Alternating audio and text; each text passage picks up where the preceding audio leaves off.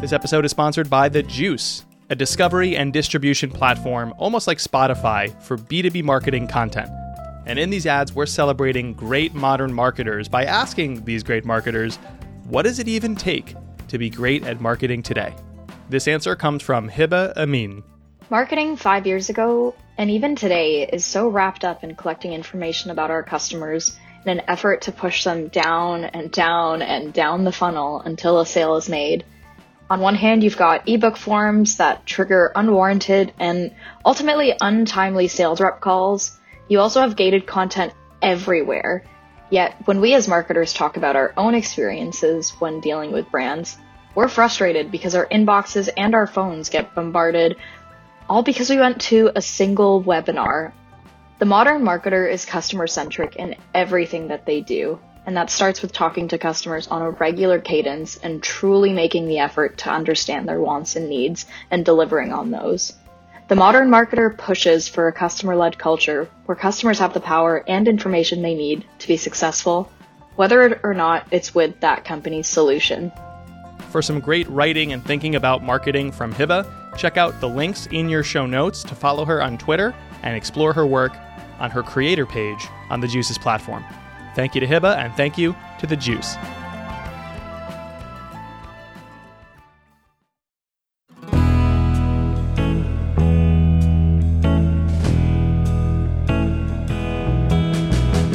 Even though sometimes it doesn't feel like it, this show is a business show, or maybe a show about careers. I always like to imagine that, at least aspirationally, Unthinkable is like Radiolab for a creative person's career. And when that's the topic that you've chosen to explore, when that's the career path that you, or in this case I, have picked, it's hard not to feel incredibly stressed out all the time. I mean, looking around the working world, if you do focus on business as a pursuit, you see endless advice, trends, technologies, problems, things you could do or things you're told you should do, endless people to know, decisions to make, numbers to hit, books and blog posts to read, podcasts to listen to, videos to watch, fears and biases creeping in, aspirations not being met, that suffocating feeling that there's just too much information out there. But what is the right information and when will I stop reacting and start feeling proactive and in control and steady and successful? It's a lot. And as a result, oftentimes it feels like we are pressing. Go, go, go, grow, grow, grow, faster and faster and faster and faster and faster and faster. So let's just take a moment to take a deep breath and appreciate the little things that are very much worth appreciating. It's small, refreshing, and beautiful. Keep, keep, keep, keep, keep it going. It's unthinkable, exploring why work resonates and how ours can too. I'm Jay Acunzo. Today is the second episode in our mini series that we're calling mini series, or really mini series. See, it's tempting to hear the stories of creative people on this show and hold them at arm's length. I'm inspired, but I could never. I'm not them. It's easy to disassociate from what you hear on this show and elsewhere about people who create work that really resonates. But resonance doesn't require you to create anything big or time intensive or expensive. So, in this series, we're exploring some of the tiniest forms of creative work that create some of the biggest responses from the audience. Mini series. Get it? Last time, in our first story, we explored copywriting. Today, illustration, specifically these delightful little one to few panel drawings from the wonderful, the whimsical Haley Weaver, formerly known as Haley Drew and publicly known as Haley Drew This.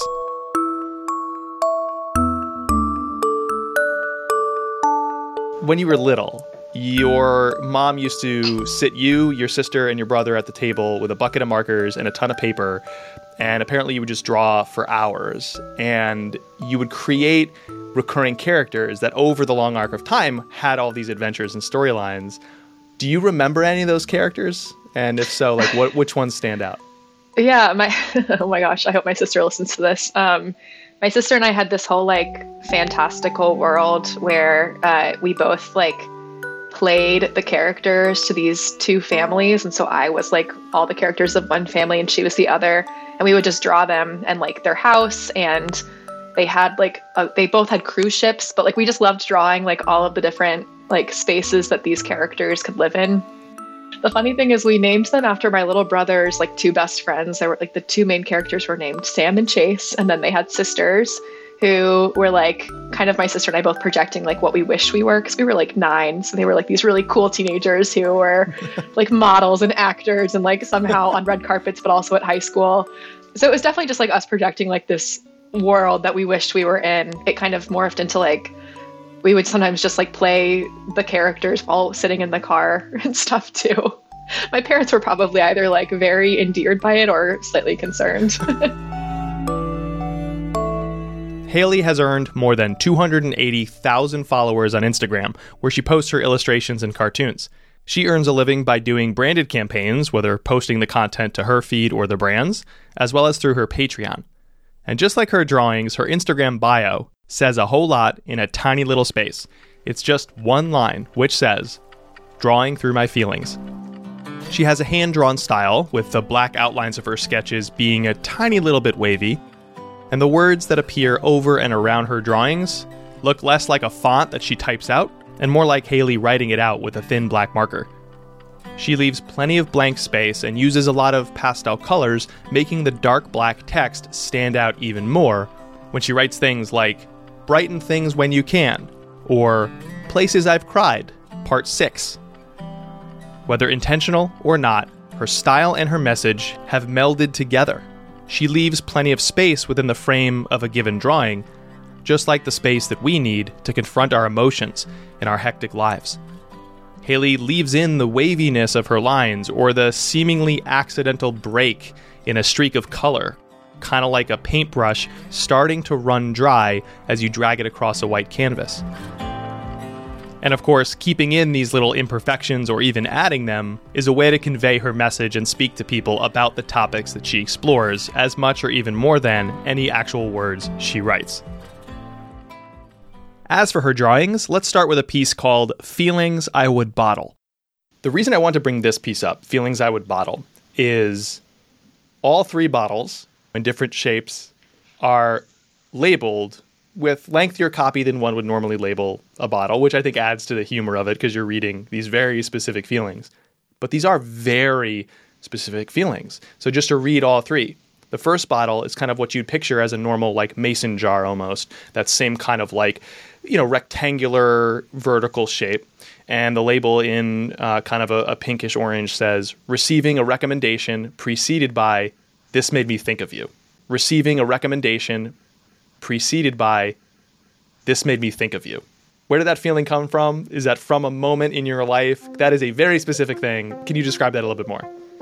Especially now with Spotify, I, I'll have friends just randomly text me a song link and say, This song is a Haley song. And it's one of those little moments to start your day that you're listening to a song that your friend heard and specifically thought, I need to send this to my friend. And it's those little moments that just make you feel so connected to people you're far from, even to yourself to like hear something and like enjoy it and be like, I can't believe this song is something that like invokes my essence to someone else. You feel appreciated by someone else.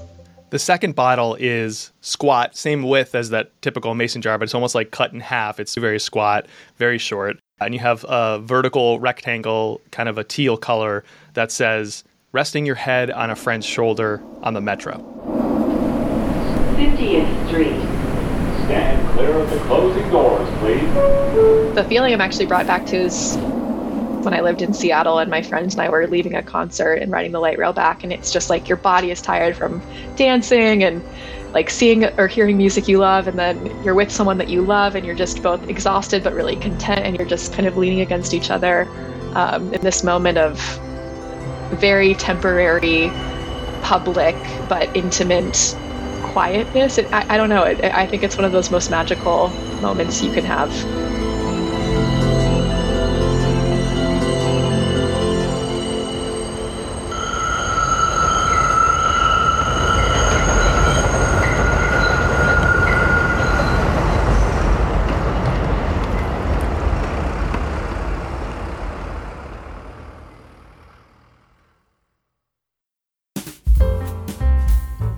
Last one, very thin bottle, tallest of the three, and a very vertical yellow label reading Finding your name on a colorful, card shaped envelope in the mail. Tell me more about that. I'm a big snail mail person, so I think anytime I get something that's not a bill in the mail, and like you, feel, it, it, it, I think there's something to snail mail that is so wonderfully thoughtful because there there are so many elements to it. It's usually like picking out a card, making sure you have someone's address, which I don't have all my friends' addresses anymore. Having stamps, you know, like all these little things, walking it to the mailbox, sending it because you missed them or it's their birthday or whatever. Um, it's kind of similar to that first bottle, but just that extra step of thoughtfulness from a friend or a loved one. It's just a good feeling.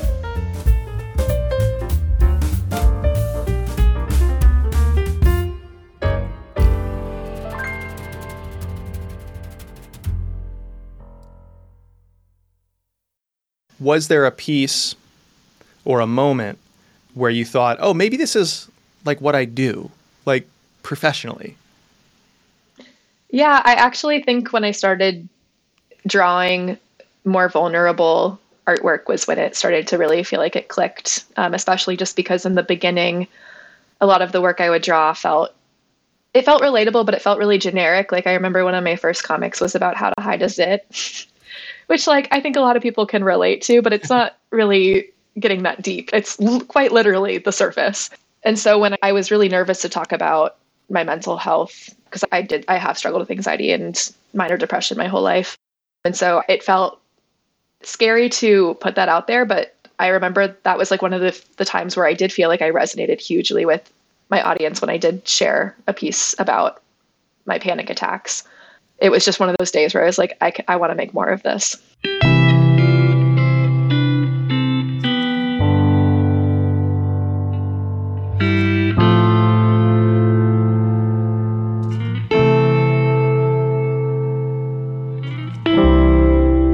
The next piece is a pastel green square, almost like the green you'd see on an Easter egg. And in the middle of this light, soothing green color is a young woman with straight, reddish brown hair. She's wearing a dark green raincoat, open, with buttons running down one side. She has khaki pants and red rain boots. In one hand, she's holding a yellow umbrella pointed down, like a cane. This piece is titled March as a Person. A little black arrow points to her hair with some text that says, Her hair always looks great. And to the boots, Haley writes, Not afraid to step into uncertainty. And other arrows and copy run around the frame talking about the character. March as a Person is part of a series that Haley draws, where she turns each month into a person.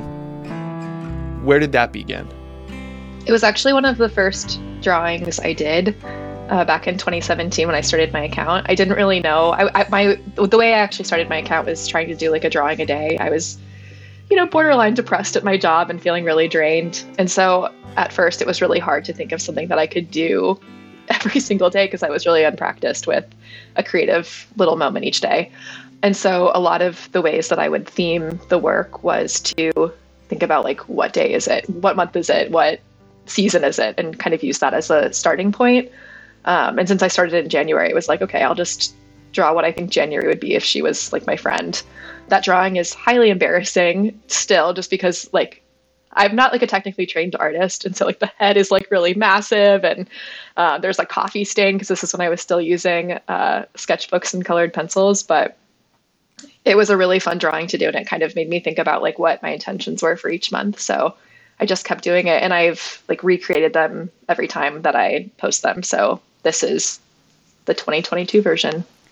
I a long time ago interviewed for the show and, and, told the story of a photographer and entrepreneur named Chase Jarvis, and he he has this massive personal platform, and you know he was very early in teaching the craft of photography. When people didn't do that, it was trade secret. He would post videos before it was YouTube; it was just Google Video. He was that wow doing this stuff. Yeah, remember Google Video? Like the answer is probably no. No, I don't. right.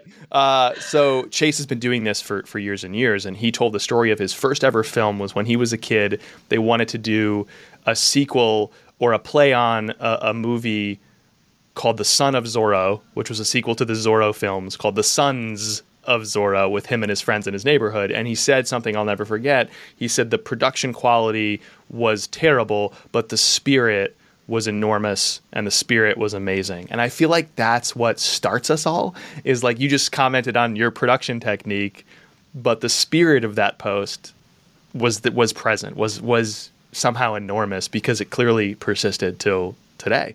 So to break down March and the piece I'm seeing here, what I was expecting to find was something that played on familiar themes about March, like very on the nose, right? Like, here's an easy example. My mom was uh, challenged many years ago by my wife to continue her love of Christmas for throughout the year by having one tiny Christmas tree in the corner of her kitchen that she changes the ornaments to match the month all Oh, year cute. long. and for years now, she's done that. So March, it's all on the nose, right? It has um, pictures of Saint Joseph for Saint Joseph's Day, and of course, shamrocks and green and things like that. This March as a person is very green, but that's kind of where the like squarely on the nose stuff stopped. Like this person isn't drawn as a leprechaun. Like it's not cliche. I want to know like how do you come up with the person and their features? Are you starting with this is March and then somehow grafting it on? Is it something internal? Walk me through how this piece began. I think originally it was partially to like set intentions for myself for the month, but also just imagining what this ideal person might look like. And by ideal, I don't mean perfect. I just mean brave and confident, maybe just a couple steps ahead of where I felt. And then I also, I'll be honest, I've always thought of people who I know that were born in that month. And so sometimes they kind of inspire Ah, qualities too, especially when I was doing it in the beginning. But now, like looking at this post, I think parts of it were inspired by just feeling like this is yet another really uncertain year. I mean, all years are uncertain, but just the the current climate feels really scary. Um, and so, just kind of playing on that and reminding, at least myself, that that's something that we're all kind of walking into. And this person that I like drew is doing that, so I can do it too.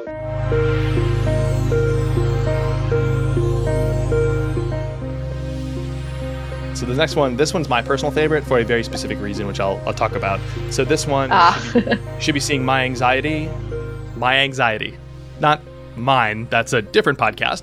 But this is another single frame illustration from Haley about anxiety. And it's an even stronger example of this theme of the mini series. Here we are talking about one to few frame illustrations, which can trigger these big emotional outpourings and lead to hundreds of thousands of fans and a life creating art for Haley. But even that is not mini enough, these one frame illustrations. No, no, no. Because in this piece about anxiety, there's something that hits home so hard that is so, so much tinier. A tiny little shape inside a tiny little cartoon. Picture a forest green square with a single black line running down the middle, splitting the square into the left and right halves. On the left, it says at the top, My Anxiety, and sitting there below the copy is a scribbly black cloud, almost like a ball of black cables, all tangled together in a messy oval shape. You can almost sense Haley taking a sharpie to some green construction paper and just going, ah. On either side of this scribbly black cloud, drooping from its sides, are its thin little stick figure arms and hands. Along the bottom, two little stick figure legs and feet, like little L's that had been crammed up into the messy scribbles. But the best part, the best part of this stormy little character, are its eyes. Right in the middle of the chaotic, scribbly cloud, two circles, pure white. And in the middle of those white circles, those white eyes are tiny little black dots staring straight ahead. So taken together, you get this wide eyed expression like, oh no. That little character is labeled My Anxiety on the left side of this green square. And then to the right, the very same cloud, copied and pasted. The only difference? A bunch of bright, colorful Christmas lights are popping out all around her. Of course, with the very same expression. Oh no. So if the left side is My Anxiety, the right is labeled My Anxiety in December. So the thing I like the most, the- reason it resonated with me and I thought the the the joke works are the eyes. like slightly deer in headlights, slightly sort of unblinking, dead to the world, like unable to react, you know, anxious. Yeah. And having that just persist with the over the top, like seasonal cheer, like forced down your throat, no matter how you're feeling, with the Christmas lights blinking and bright around them. Like to me, the reason this worked was the eyes. That makes me so happy. Yeah, the eyes, I feel like the eyes on all of my little characters, because they all are usually so simple, is the most fun place to play with emotion. Why? Tell me more about that. Tell me more about like the eyes and what you're thinking about as you design them. Well, it's so funny because right now, like I am working on a book and it is about anxiety. Like the whole book follows this exact character uh, and myself, which is represented by the little pink heart. And so it was funny because my brother's been editing it for me and all the time he'll comment on illustrations and just be like, lol, the eyes, because there is so much expression in our eyes, even in real life when there are so many other features that are expressing our feelings in other ways. I do feel like it's this universal thing that you can look into someone's eyes and probably have some sense of what they're feeling based on the way that they are like squinted or widened or what what have you. I, I, I think that's so just playing with that shape and the emotion that just kind of sits in these like little movements is really cool to do, even with these very simple illustration styles. I don't think people who who don't do this work maybe recognize that. It's like you know, these tiny little decisions are very often, especially for folks who do this repeatedly and at a high level, like yourself, they're considered. It's not an afterthought. It's this is a tool I have to work with, and in many ways, what we're doing is engineering some kind of feeling. I talk about production work like creating documentaries or shows like Unthinkable is in many ways manipulative, but you want it to be generous. You want it to be respectful you know that if I put this music here, if I leave this pause here, if I use a list of three instead of a list of four, dot dot dot, which I just did, there there's an increased sense of drama and forward progress. Like these are considered things that we do. And so for me, I was like, I see the eyes, I'm responding to the eyes, and I was like, I guarantee you Haley did that on purpose. You're correct. That messy cloud like character, called Anxiety, well, she features heavily in Haley's book. Haley describes the book as a buddy comedy between an illustrated version of herself and the scribble, aka her anxiety. I asked Haley what kind of change she'd want a reader to experience. I'd want them to feel seen. I'd want them to feel connected to something outside of themselves, even if they are sitting alone in their room, just scrolling through their phone. I want it to be like a bright spot amidst a lot of bad news and feelings of being less than. I'd want them to feel seen. Haley's book is titled Give Me Space, but Don't Go Far. Big emotional responses don't require big projects or big amounts of time or budget. It can be from a tiny pair of eyes, carefully considered a tiny tweak between two versions of the very same illustration, a few lines of copy overlaid onto a website or a drawing. Little things can lead to something rather profound that we keep hearing about in our stories on this show the feeling that you are seen.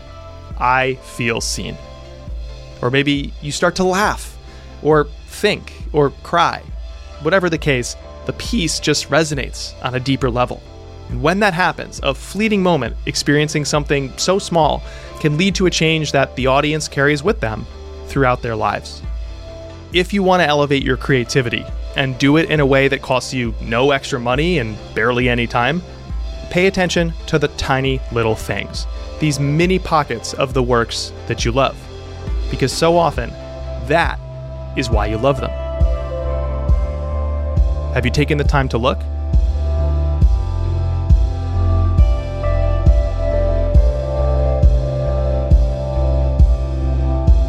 What do you see?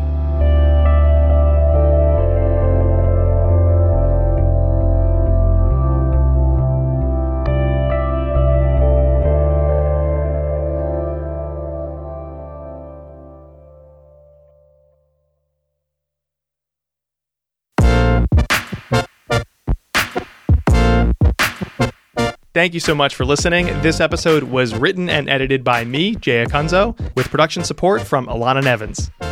If you had any thoughts or questions on this episode, this show, or my work overall, email me. I'm jay at unthinkablemedia.com. I'm also at Jay Acunzo on Twitter, and I really love hearing from you there too.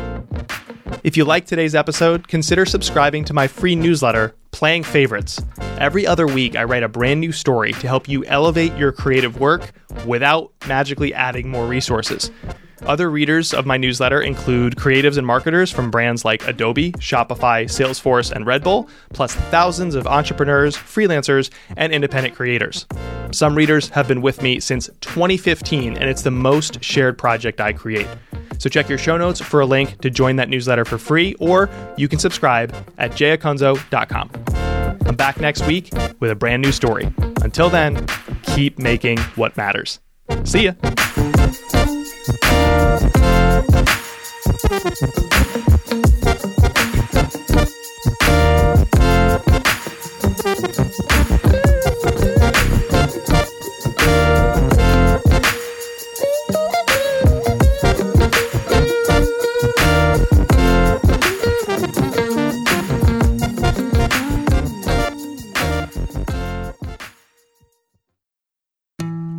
Thank you once again to our sponsor, The Juice. They're like Spotify for B2B content. I think somewhere along the way, marketing organizations and even individuals who create content for other marketers started to lose sight of the fact that the job is to help educate your audience. They stopped putting the help first and started to over engineer some kind of lead, click, placement on Google search, you get it. The Juice believes in tearing that old system down and rebuilding B2B marketing to be what it should be for, which is learning, great ideas, and great resources. So if you are in marketing today, to find some of the best and smartest thinking about your craft, visit thejuicehq.com, sign up for free, and get lots of great resources from some of the brightest minds in your field right now.